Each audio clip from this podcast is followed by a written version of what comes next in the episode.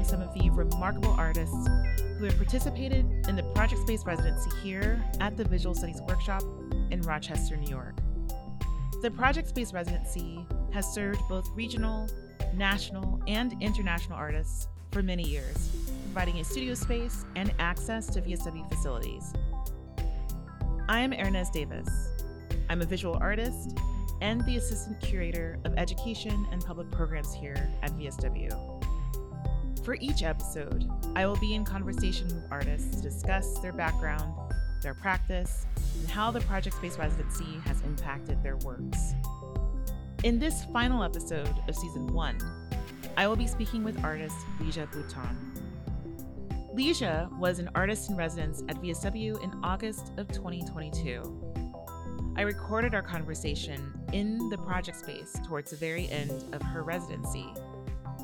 Ligia and I had numerous conversations throughout that month and a very engaging final studio visit with our MFA students, faculty, and staff prompted me to record a conversation with her before she left. Ligia thoughtfully used the building and our archives in her multifaceted approach towards making work that is in response to and in conversation with a very important historical figure in the history of astronomy. In the portion of our conversation about music, you'll hear Ligia reference a very key interaction with Tara Nelson, who is our curator and director of public programs here at VSW. You'll also hear me reference the work of Moyra Davey, and I'll make a correction of myself. You'll hopefully remember this when you get to that part. But I refer to a piano composition that debuted in Moyra Davey's 2014 exhibition at Murray Guy Gallery. That piece was composed by David Lang and is titled Ornament and Reproach for Moyra Davey. I've included a reference link in the show notes. And I have a sound disclaimer. Since we recorded our conversation in the project space, there's a bit more echo and street noise than usual. The project space has great acoustics. This is the final episode of Season 1, but it is the first of two interviews with Ligia. I look forward to sharing our follow-up conversation about how Ligia's work has evolved post-residency in Season 2 of the Project Space podcast. Without further ado, here is our Part 1. So my name is Ligia Bouton. I am currently based in Amherst, Massachusetts. I am a little bit from all over. I moved there from Santa Fe, New Mexico, where I was for a very long time, and grew up kind of internationally. So I sort of think about myself as being from a little bit from all over. My work is based in photography, in drawing, in performance, in sculpture, and it is often engaged in a dialogue with historical narratives. So I'm often drawing upon historical figures, biography of historical people that I'm interested in. And it's very research-based, so I'm interested in stories that come out of science, out of literature, out of cultural histories, and my work is really in a process of conversation with those narratives and a sort of discovery of how those narratives maybe are informing our present moment, they're informing my thinking about our present moment, and how they might be able to cast light on where we are at the moment. Great. Yeah, because I actually have been wondering about how you would characterize your work, because we're in the studio at the moment, surrounded by your work, and this is something that is not what I had planned for our conversation. So I'd planned on asking you after your residency was over to talk to you about the work. I like some time to synthesize what artists have made, what they've been making, and to be able to come up with some questions about their time here and where things have shifted. And sometimes artists need some time to think through those things. But also there's quite a bit of work that has been filling out the space here. So I'll say yesterday, you really graciously opened up your studio space to some of our students, faculty, and staff, and showed us what you were working on, gave us a run through of what you've been making, And it was so fulfilling, or there's something that I thought was just really, really curious about the amount of work that you've done here and conversations that we've had, I guess like a couple of weeks ago, before you had made a lot of this work. And so I didn't want you to leave without talking to you about it. And also, I really wanted to talk to you about it around the work, because it feels to me the way you have organized the work, there's sections that I can see where things have been perhaps related to. So, and we can talk about that as we go through. But there also is this really wonderful experience of being surrounded by it and then coming in and then seeing the flow of your process and how it has, I use the word manifest, like how it has manifested is to me, it's very wonderful. So I want to start where we started yesterday with you explaining a little bit about the historical character that you're focusing on, and as much as you would like to share about how you have focused on her has spread out into the work that you've made. Great. Okay. So in 2020, I was awarded a Smithsonian Artist Research Fellowship to do research at the Harvard-Smithsonian Center for Astrophysics. And part of my proposal for that work was to look into the work and research of Henrietta Swan Leavitt, who was an employee there from 1903 to 1921. She came to the observatory there to be what was called a computer, which was a woman. So they were hiring women at that time to work in the observatory to assess and look at the glass plates the photographic plates that they were taking from the telescopes at night. Mm-hmm. So the men would be up at night in the observatory taking the photographs, and then they needed people to assess all of this data that they were accumulating on these glass plates as photographic data. So they hired women because they were cheap labor. Mm-hmm. And one of the incredible things that came out of that was that because it was this group of women who was looking at those glass plates, they were the ones that made the incredible discoveries. Mm-hmm. And Henrietta Swan Leavitt had, in my opinion, this incredible eye for detail. What she was seeing on those plates, and I've spent now many hours in the Harvard Observatory looking at the plates that she was looking at, what she was seeing is just amazing, and these very, very small changes. So what she was studying is she was studying variable stars, so stars that are blinking, are getting brighter and dimmer over time in consistent periods. And the particular kind of star that she ended up looking at was something called a Cepheid variable. And it was something new at that time, and this is around sort of 1912, 1913. Mm-hmm. It was something new. There were a couple of different scientists who were looking at this kind of star, but she really was the person who started to map these stars to figure out where they were, how many of them there were, what their brightnesses were, what their durations were, so how long it took for them to cycle through from being dim into being bright again. And with this information, suddenly around 1912, she figured out that there was a very particular relationship between the brightness and the duration of these kinds of stars. And with that single piece of information, she was able to then make this leap and create this idea that with that information, we could measure distances in the universe. And I can sort of fill out sort of more about that. It's a sort of whole lesson in physics in and of itself, but this incredible discovery, she wrote about it in this very simple paper that she wrote in 1912. It's not a simple idea, but she wrote a concise 3-page paper that came out in the Harvard Observatory Bulletin in 1912 that really sort of changed the way that we look at our place in the universe. And I found this to just be super exciting. There's something about her as a personality. We don't know very much about her. She didn't keep a journal. She didn't write a huge number of letters, or we don't have the letters that she wrote.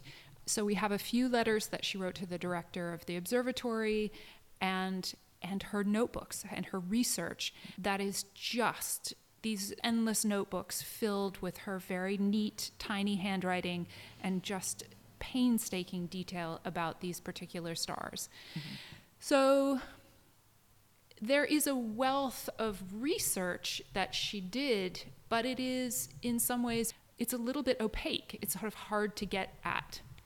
And so because of the pandemic and my ups and downs with access to the Harvard Observatory and to their archives, I really, when I arrived at VSW, had all of this thinking and all of this research about Henrietta Swan Leavitt, about the Cepheid variable stars, about the work that she was doing, but I had no idea what I wanted to do with it. And so I literally went at this month, and this is a sort of fun moment to have this conversation since this is sort of my last day here. Mm-hmm. But I went at this month with this idea of like, okay, how many different directions can I go in? How many doors can I throw open? And I kind of took this opportunity to have this very intensive period of time to just try to do that, to just open all the doors on this project that I could possibly think of and see what happened. And so I went in a whole bunch of different directions, as I just said. And so in the room around us is what I sort of think of in my mind is maybe like 5 or 6 different directions that have started and that could sort of move forward. And so in the last couple of days, I've been just like writing a lot, thinking about what I want to do next and how to kind of keep it all moving once I'm not here. Yeah. Okay. One thing that stuck out yesterday, so in terms of the information that we have about who she is, this sort of imbalance is really fascinating to me, and kind of leads in the series of performance pieces that you've made where you've actually embodied her. Kind of makes me think about this filling in, I guess, in an imaginary way, perhaps gaps in who she is, but not necessarily her, but more so about you as someone who's very interested in her, and not necessarily her, but the work that she's done. Yeah, performance has always been a part of my work, and that the idea of making objects that I'm performing in or with, so often making clothing or textile objects, fabric sculptures that I perform with, is a way for me to explore in a really immediate way these kind of difficult ideas that I'm having. So oftentimes I'm spending hours and hours in the studio sort of working on things or drawing or doing other sort of very time-consuming tasks, and when I engage in performance, it's just immediate. I can get into that moment and be that person and have a different kind of experience. Mm-hmm. And so when I got here, I had been thinking about this one photograph of Henrietta Swan Leavitt. There are very few photographs. I think I said yesterday, I think there were 2, but I think last night I was thinking, and I think there are 3, but 3 not a lot. Photographs of this incredible woman. And in one, she is standing with one of the other women that she worked with, who also was actually very accomplished in her own right, but they're standing outside the Harvard Observatory, and she's wearing this very particular dress, and the dress seemed very like her. It's very practical, it's very plain in some ways, and I was thinking about the dress and sort of the high-collared lace sort of shirt that she has on underneath, and the way that her hair is. There's also something very particular about this woman being an artist who is engaged in performance and put my body in front of a camera or in front of an audience occasionally, many times throughout my career, all of a sudden to be older and to be at a different kind of phase in my own life, it sort of changes the way that I think about that relationship to the camera. I'm not sure, I'm still wrestling with what that is, But Henrietta Swan Leavitt, when she was doing this work, when she was working at the observatory, and then she actually died in 1921 when she was 51, which is basically the age that I am. And so I feel this kinship between my body and her body, and so I decided I was going to make a copy of this dress. And I got to VSW and I had this plan. I had brought my sewing machine, I had brought materials, and I hadn't figured out what color I wanted it to be. It's a black and white photograph, all these different things. And I had all these different ideas about it. And suddenly I was thinking about how so much of her life was in this one small room at the Harvard Observatory, how she didn't travel a lot, and how transported she was, just sitting in a chair into these incredible realms of the night sky. And so I wanted to embody that somehow. And so I had brought with me an old green screen backdrop that I've used in video pieces in the past. And I was here one Saturday morning and suddenly I was like, oh, I'm gonna make the dress out of this green screen. So I made a copy of this dress from 1912, 1913, from this photograph, out of the green screen backdrop, and then trimmed it and put buttons on it and made the lace collar and the whole thing. And then got into it, made it to fit myself, my own body, and then just was sort of waiting to see what would happen. So I have been kind of what I call playing in the dress. Here at VSW, there are some beautiful architectural features. The building is also from a similar time period, I believe. Yes, it is. So it feels really appropriate to be wearing this kind of a dress. So I've been, videotaping myself, but one of the amazing things, of course, about that is that the minute you put it into a computer, I can key out that green and put anything else I want there. So I've been experimenting with putting my own photographs there of the Cepheid variable stars, which is one of the other directions I've been moving in. I've been thinking about all kinds of other things that I might put there in the future. And I feel like it's, as an object now, moving out of the studio here at VSW back into my own studio and my own life and schedule and all that stuff. It's also an object, I think, that will continue to kind of move the project forward because I can kind of get into these more immediate spaces and work through some things in a little bit faster way in it. Yeah. There's something that happened yesterday, because I've heard you say "oh" before when you were describing when something kind of takes off. You go, "oh, da-da-da-da-da." And so I thought about that. So I want to ask you about that later on, but also what I'm hearing and what I'm learning is that, and this, doesn't have to be completely true, and of course, correct me if I'm kind of wrong. What I'm gathering is that there is this like beginning of an "oh," and then there is kind of a synthesizing of what you want to do, but also a refinement of that process through time. Is that fair to say? Or Yes, I definitely think so. And I'm thinking about that process of refinement. I think there's that lovely sort of shape of any project, any research, any creative work where at the beginning you're just kind of moving outwards and outwards and outwards, and then you have to kind of start to bring it in and think about its focus or how to communicate all of these things that you've discovered. And I'm definitely not at that point in this project. I'm definitely at the kind of moving outwards point, which is super exciting and fun to be in that place. And I'm struck by the "oh," which is a linguistic tick that I didn't realize that I have, but now I will think about it.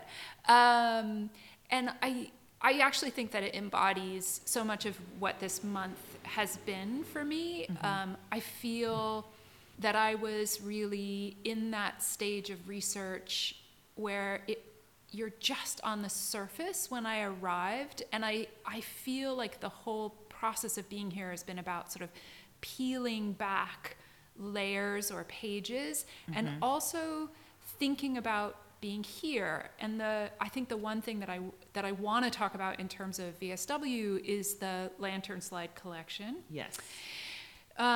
which I had sort of known about and thought a little bit about, and thought about the relationship between this incredible, so here at VSW, I don't, how many lantern slides are down there? I would say easily thousands. It's an incredible archive of imagery, all on glass, and it has this intense relationship to me to being in the glass plate archive at Harvard. At Harvard, there are 700,000 images of the night sky on glass plates in this one three-story kind of section of the building, which is amazing. But the way that it feels and the light and the kind of ambiance of being in that space is, I walked into the lantern slide room and I was like, oh, it's like that. It's like that. And then, of course, it is like that. It is another repository of information and learning on a glass substrate. Yeah. And so I have just sort of fallen in love with the lantern slides and have been starting to think about how to use the lantern slide as an image to build my own imagery around this whole project. So I've been working on making visual representations of the 25 Cepheid variable stars that are in Henrietta Swan Leavitt's seminal paper from 1912, in which she makes this connection and figures out measurement. And I have been photographing imagery from the lantern slides, images on the lantern slides, through glass objects that I have blown or old glass objects that I have found. So I've been thinking about how the telescope is an object that is filled with glass, and that all of these lenses that create the possibility of us seeing so far into space, but also capturing that, what it was seen in that telescope at that particular moment, onto a piece of glass, that all of that is made possible by the medium of glass. And so it really felt like if I was going to make my own imagery of these stars, that I needed to use glass. And glass has been something that I've been interested in the past. I come to it recently, so I'm just always so aware of how terrible I am, like how badly I'm doing with the... I've never worked in a material that's so technical. It's so difficult. So I'm sort of learning how to blow glass. I've been doing a lot of kiln form glass over the last couple of years as well. But I've been blowing these... They're kind of cheesy looking kind of glass balls that I blow. That almost have the look of perhaps like ornaments. Yes. But I would say ornaments that that don't seem to have a clear idea of how to use them. So they're kind of bulbous in the middle, and it comes out to have these like very long stems. So it's just, to me, there is this delicacy or delicateness to them. But also, there are these like sculptural or structural features that are made of colored glass that are wrapped around them. I mean, the more that I know in terms of how you're using them, the more it's almost like they're meant to be played with, but very carefully. So, yeah. And I think that when I was blowing them, I started to figure out the things that I like, and I like it when it feels like that, like a kind of decorative glass ball, but somehow gone wrong. Like it's sort of blobby and awkward, and there's this weird stuff coming off of it. Yeah. And it's all glass, but it, you know, I'd like it when they get kind of misshapen. And actually, now that I'm photographing through them, the more misshapen they are, the more strange they are on the surface, the more kind of weird they get, the better the image comes out, the more that I like what I'm getting in the camera. Does that lend to how you make the glass pieces? It will now. Okay. It will from like, now on. That's really great to, but you know, again, that comes with your experience with them and using them, and getting to know their nature and what when you spoke about before, what it is that you like, not just in the shape or how they look physically, but also how they're interacting with the work that you're making photographically through them, which I think is really interesting, because then you'll go back and and think a little bit more, or be, I would say, more mindful of the bulbous or the off shapeness and what that can give you. Yeah. In terms of this refinement that I'm sort of thinking about. Yeah. Yeah. So I feel like any new material, and especially one that's just so incredibly technical, I feel like I'm playing and learning and just trying to get my head around the technical stuff that's happening in front of me until the point, and just I'm trying to be patient and wait for the material to sort of say something about what it can do. Mm-hmm. But of course, I'm not that artist. Like, my work is so conceptually research driven that I need that to kind of come into play as well. Yeah. And so again, I think to have this period of time, to have the resources here to take these photographs, to be in a place where I could really sort of set up and like just go at this material in a really intensive way, just gave back so much information to me about what the glass pieces will do. Mm-hmm. And I at this point in time, I have this sort of moment of like, I'm not even sure if I don't think that they need to be a part of the actual final piece at all, that they really are a tool to the process of making these, and they sort of do really beautiful things with these stars, especially in relationship to the image on the lantern slide. Yeah, I think that's fascinating because you know when you think about glass in photography or even in terms of telescopes, it's not something that you really pay attention to, even though you know technically it is what is receiving or making it possible to view. It's very important, but it's not necessarily a part of the work. And so I think that is very interesting in terms of that element.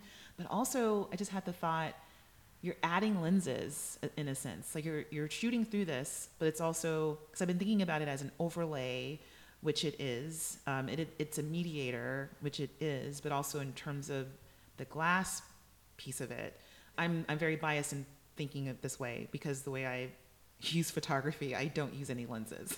Mm-hmm. I'm lensless. Right. And so I thought, you're adding lenses, like you're adding in this other optical element, which I think is making glass visible in a way that I find very fascinating in terms of thinking about the optics of photography, but not in a technical optical sense of the word, but in terms of this is another word that came up yesterday, in terms of this wonderment or this wonder.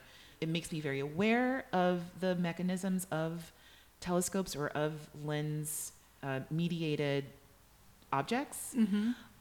But the way that you're working with it, especially in the photographs that you're producing using them, and then shooting with the lantern slides, it's almost like this is, you just don't need the objects. Yeah, we've talked about that already, this idea of like how much of our world is really mediated through this material, how much of our learning, how much of our experience of communication comes through the material of glass, and how little we think about it or look at it.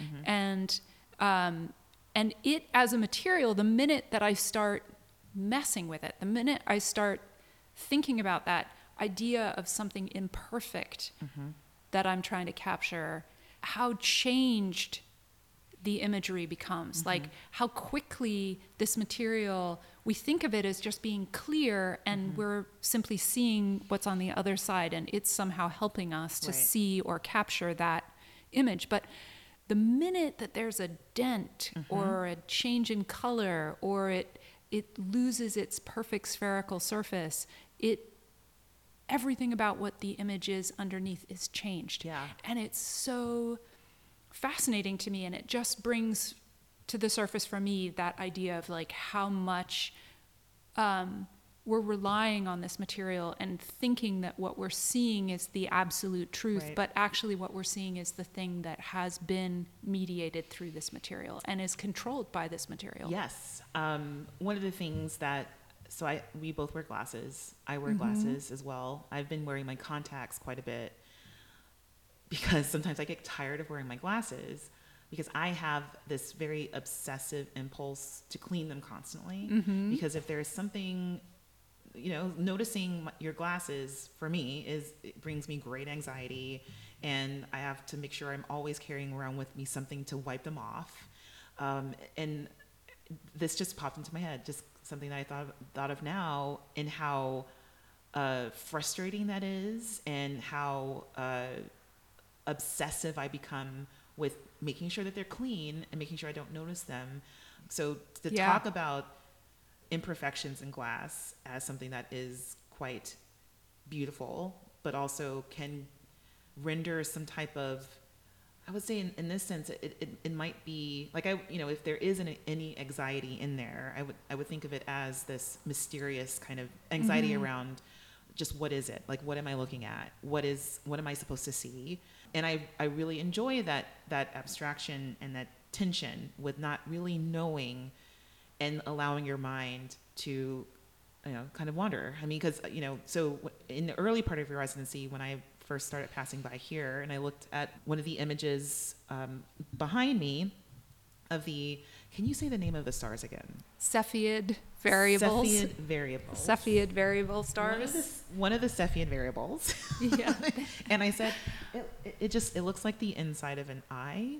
Yes. Or it looks like an optical, one of those images that you get from the eye doctor when they are making sure that your optical nerve is healthy. And they're taking the photograph of the back of your, yes. But distorted. And I knew that's not what it was. Oh, I thought that. I'm like, it looks like that, but it's not that. Yeah. And I know it's not that, but that's what I see. Oh, all of that is so interesting.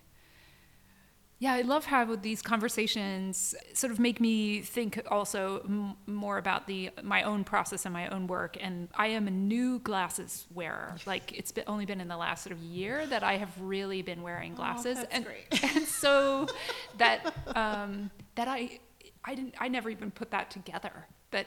That this is, and I am also sort of obsessed with my glasses because I had been putting it off for so long that when I finally put my glasses on for the first time, I had that moment of like, oh my gosh, like, wait, this is what it looks like. So I need my glasses and I feel that they make a huge difference, but I am aware of like, I sometimes take them off on purpose because I sometimes am like, coming back to this idea of like, what is it that I'm actually seeing? What is it? What is my experience of the world? I don't know. That's really interesting. I'm going to spend hours thinking about that now. And so speaking, in terms of glass as well, and also kind of going back to this moment yesterday where you said, this is the one-to-one of a glass plate that I believe that Henrietta Swan used in terms of her research to determine the distances of the Cepheid stars. And it is sort of bluish with these random dots all over it. And I didn't know what they were, but you bring us over to the table where there is this photograph of this, what I now know is a plate photograph. And you said, I looked at this and I thought, oh, this is music. And it's not what I would have imagined coming from looking at this image of the glass plate that she used in her research. And so can you talk about that? Sure. So it was one of my first moments at Harvard in the glass plates with the archivist there. She was showing me this plate, and these plates are incredibly important. They have incredible historical significance. Mm-hmm. A lot of the plates that Henrietta Swan Leavitt was looking at were taken in Peru of the southern hemisphere. Mm. And you think about the distances that these pieces of glass traveled, these pieces of information, and some of them are just so slight. There is nothing on them. If you misplaced it and left it out and somebody came upon it, they would think that it was just a dirty piece of glass. Just dust, maybe speckled with something. It's just, they're so just barely there. And I was looking at this plate with the archivist, with the librarian archivist there, and I suddenly, I'm like, what does this look like to me? And the image that came to mind is it's like somebody had taken a piece of glass and spilled pepper across it. So there are just these little flecks. And I was thinking about that, and all of a sudden it was like, oh, it looks like a piece of music with the staff notation taken away. And that was really the first opening for me into the whole project. So I arrived here at VSW with that single idea, basically. What if I took music notation paper and put it behind the glass and then simply transposed the notes? So that has been a huge part of this project. Like the idea of there being something on these plates that you can't see, I think is part of it for me. That she saw something that I can't see. Like I have spent hours trying to figure out which stars she was looking at. And then once I have figured out small groupings of stars that she was actually looking at, I have looked at all the subsequent plates. They're now 100 years older than they were when she looked at them. So there's a possibility that there's been information that's been lost. But there are some moments where she's seeing something and I can see it in her notebook that she's seeing a fluctuation in light. One time it's the dot is slightly bigger and next time it's slightly smaller. But we're talking about dots that are the size of the head of a pin or smaller. And I can't see it. So she saw something that I can't see. And that always makes me think about languages that I don't understand or like processes that I'm not familiar with and that there are people that you're sitting with. We all have these experiences where you're sitting with somebody and you realize that they see something in this that you don't see. And something is happening inside their brain, inside their body that I don't have. And so this idea of like, what is happening on this plate that I'm not experiencing? And so this idea of like, what if it's sound? What if it's music? What if the whole thing is like a song? And I can somehow, through a process, reveal that to myself. Yeah.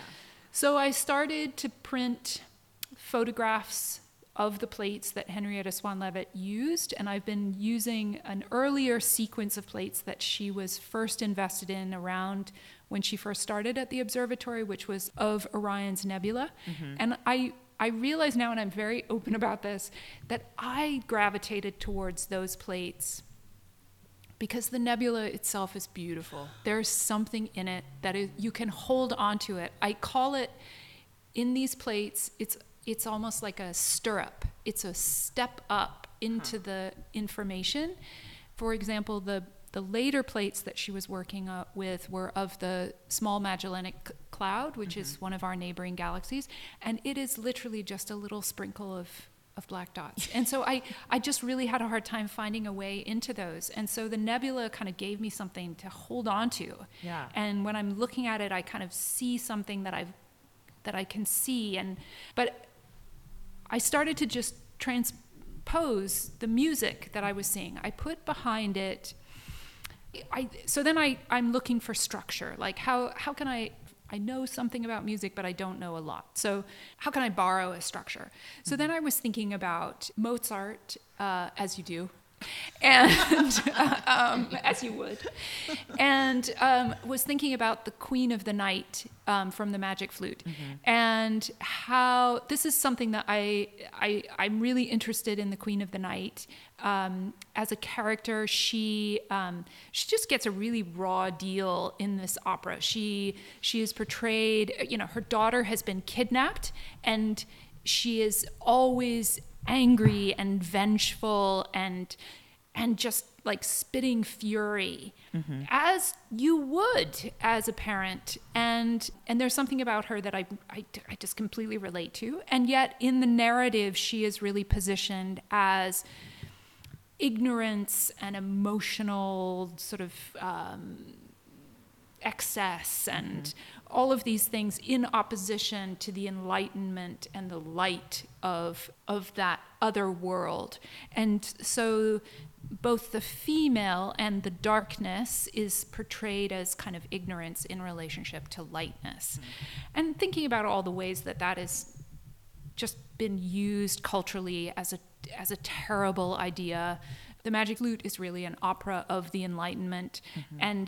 and yet the Enlightenment now has been a movement, a cultural movement that has, yes, brought incredible steps forward in terms of science, technology, thinking, medicine, all of this kind of, all these things, but also has been something that in the 20th century, fascist governments used as a way to give legitimacy to their own ideas of cultural cleansing mm-hmm. and genocides and mm-hmm. all kinds of other things.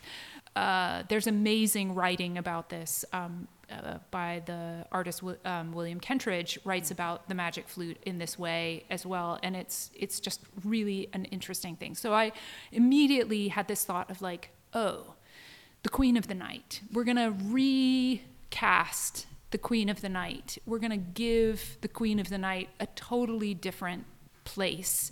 And so I took the orchestration from the most famous aria of the Queen of the Night from the Magic Flute, and I put that behind the plates. Mm-hmm. And then I started to transpose the music. I just broke every plate into 4 bars and just literally sort of, if in this space of this bar, I've got 6 notes, and these ones are really close together and these 2 are further apart, then these ones are going to be longer and these ones are going to be shorter, and mm-hmm. I'm going to make it fit in the time signature of the Magic Flute and all that stuff. Yeah. So then I found a scoring software that I could use, and I transposed it and I entered it all into the software plate by plate, and I get these files that I can play back based on the instrumentation. Ultimately, I'd love to hear live instruments play it, but I'm not even sure it's playable. Like, at this point, it looks to me like it's not really. Well, I mean, I would say that it is. Simply because of the format, it's on a staff, there's a key signature, and it's even laid out in terms of the orchestration. So right. I think it's possible because the notation is standard. Yeah. It looks familiar. Also, that's something that came to mind yesterday. Wasn't sure if you were familiar. Moyra Davey also at one time made, and I have to think about what structure she used, but she also wrote a piece of music that was based off of, it might have been language, but something that wasn't musical, that created kind of like a randomized consortment of notes. But it was still playable. But in terms of the timing and the count, it's very hard. And I saw that work in her gallery in New York City, and she had installed a piano and had been asking people, "Do you play the piano? Please play this piece," because I think she also wanted to hear it being played. And I remember telling her, "I'm like, Moyra, this is really hard," because it was written for piano, and for 2 hands, very dissonant, but possible. Yeah.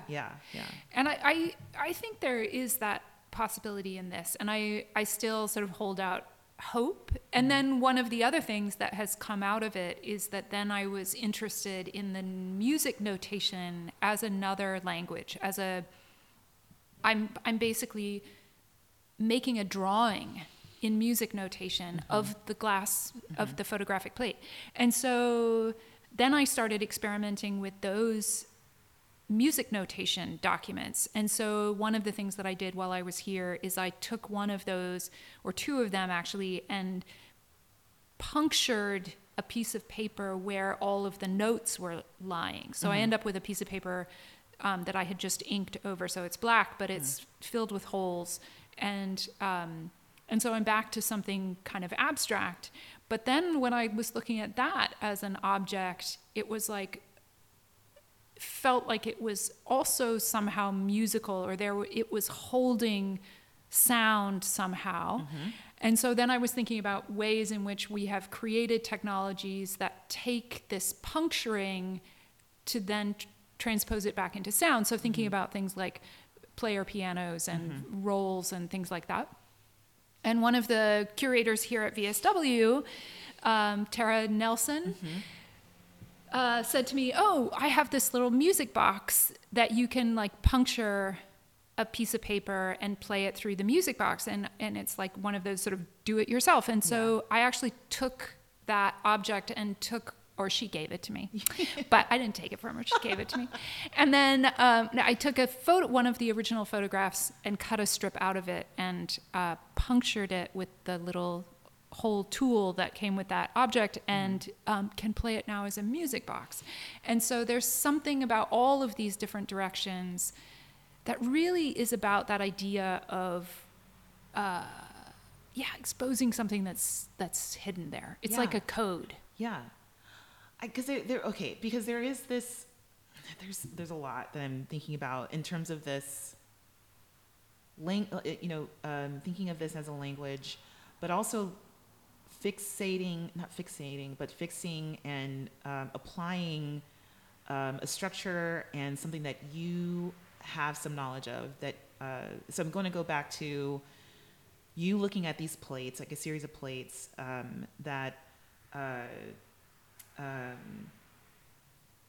my gosh, like I always forget, I'm sorry, because I want to call her Lake, but it's Henrietta Swan Lake.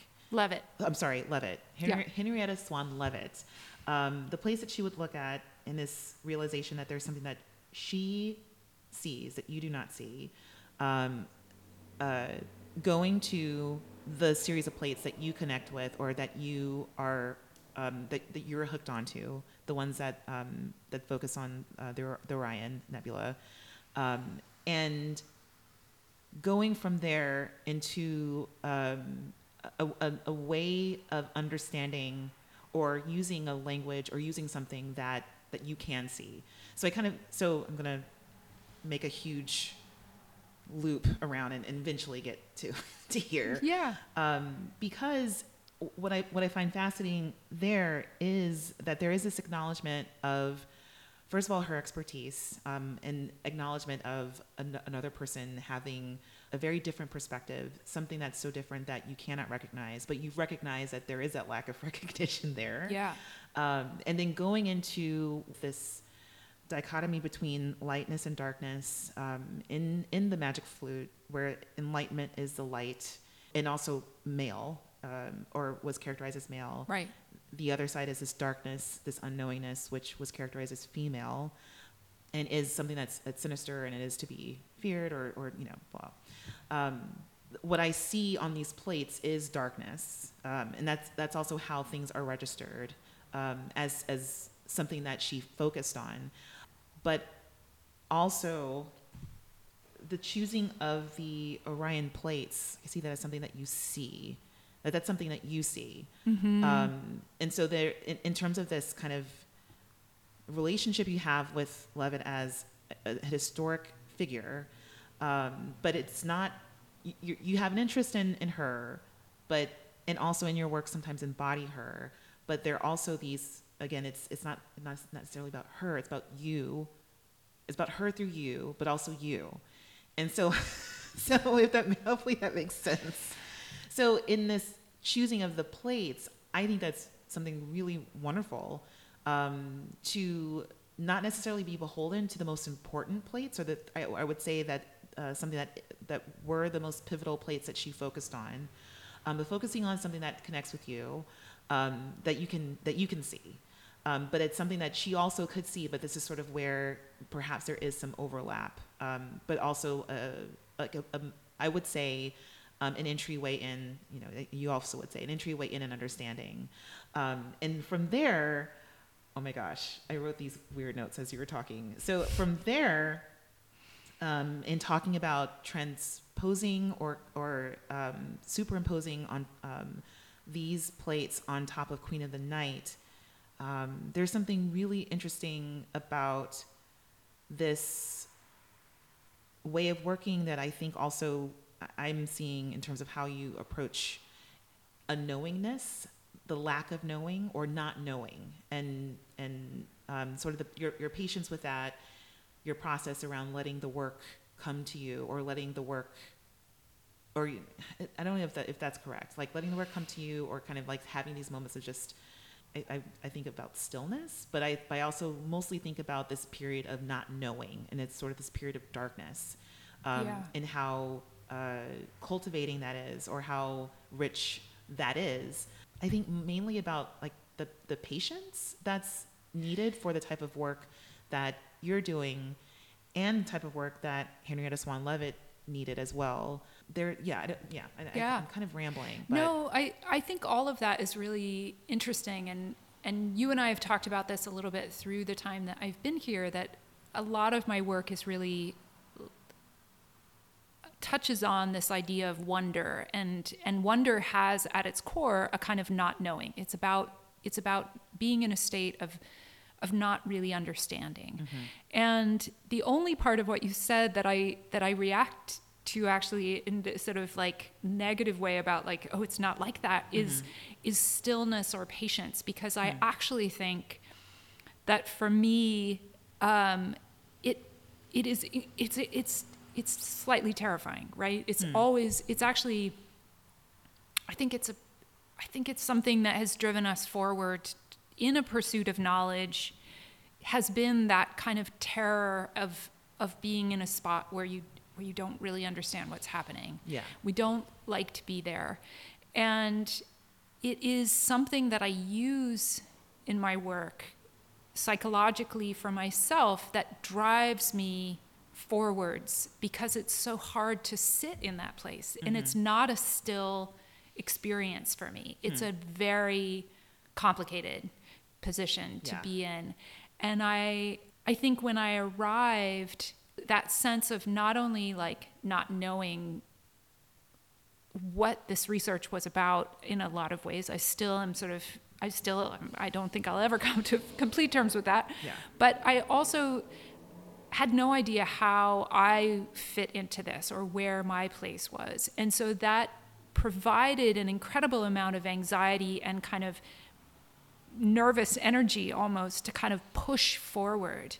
And to be honest, I don't know if that's something that Henrietta Swan Leavitt also experienced, but I think that I feel in her work a kind of tireless pushing for something that she knew was there and that she didn't know what it was. Mm-hmm. Like just the, again, I know I said this already, but just this incredible attention to detail and focus. Mm-hmm.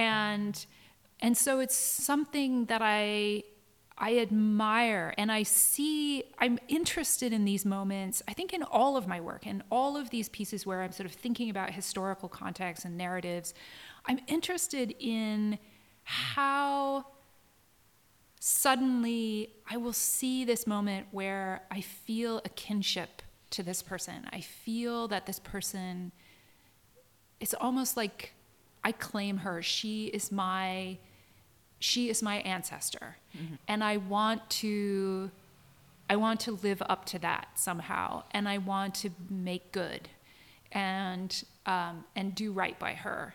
I think there is a similar place of like just endless tasks, you know, to transpose the music, to blow the glass, like all of these things there's just like a time consuming kind of like work that has to be done.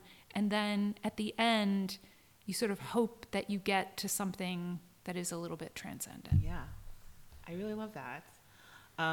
So my final question is, after we've spoken about all of this, and especially about this unknowingness. Yeah. And can you say anything about where you are now and where you see the work going? Yeah. So I have some big steps in front of me. I think I have a whole sort of second movement of the music that I want to get into, a sort of slightly different way of looking at the Small Magellanic Cloud glass plates and thinking about how to create music out of that. Mm. I've been thinking about that in terms of like just one single plate and coming at it from all different directions, mm-hmm. and sort of undoing a kind of linearity or directionality that I had been using in the plates that I was working with in terms of Orion's nebula. Lots of performance. I need to figure out how that dress really works and what I want to do in it. I might make more of the dresses. Like, mm-hmm. I think there could be more dresses, and that the green screen dress is just the sort of beginning. I think that's a possibility. And then, to be honest, I have a very hard time not using resources that are around me at any moment. I sort of soak up whatever is there. I recognize this as a part of myself. And so this series of images that I'm trying to make about the Cepheid variable stars, the 25 stars,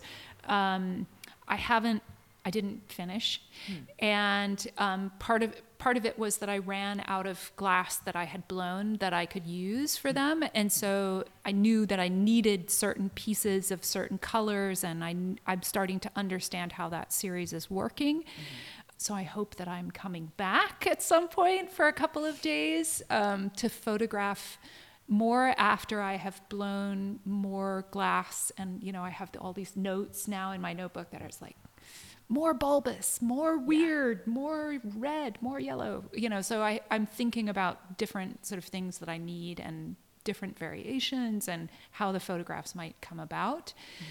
And then those 25 stars, I'm trying and have been experimenting while I've been here with lenticular printing, which is something that's super fun, of mm-hmm. course, so that they would, instead of presenting them as video or something else that flickers, that the image itself would shift as you moved around it. So it would have a time-based component. And I need to experiment more with that, experiment with how many layers of photographs. Right now I have one that's 9 layers deep in the lenticular. So it's like cutting it up into little tiny strips. And then you sort of see all 9 variations as you walk around. It's sort of more as a nebulous kind of cloud. I've done a little bit of research into that kind of technology and the lenticular printers. You know, the guy was like, yeah, maybe. I was like, can we do 160 variations? And he was like, I don't know. We'll see. So I have some technical things I have to figure out as well. Okay. Yeah, that's exciting. Yes. Yeah. Super exciting. Well, thank you so much, Ligia. Thank you, Ernest. Yeah, of course. Oh, amazing. And there you have it. Ligia has shared helpful reference links with more information about Henrietta Swan Leavitt's work, as well as that of other early women computers at Harvard. I also encourage you to visit Ligia's website. All of those links are in our show notes. As for the Visual Studies Workshop, please visit us at vsw.org, where we have information about the project-based residency, as well as our new slate of spring workshops. We have both in-person and virtual offerings.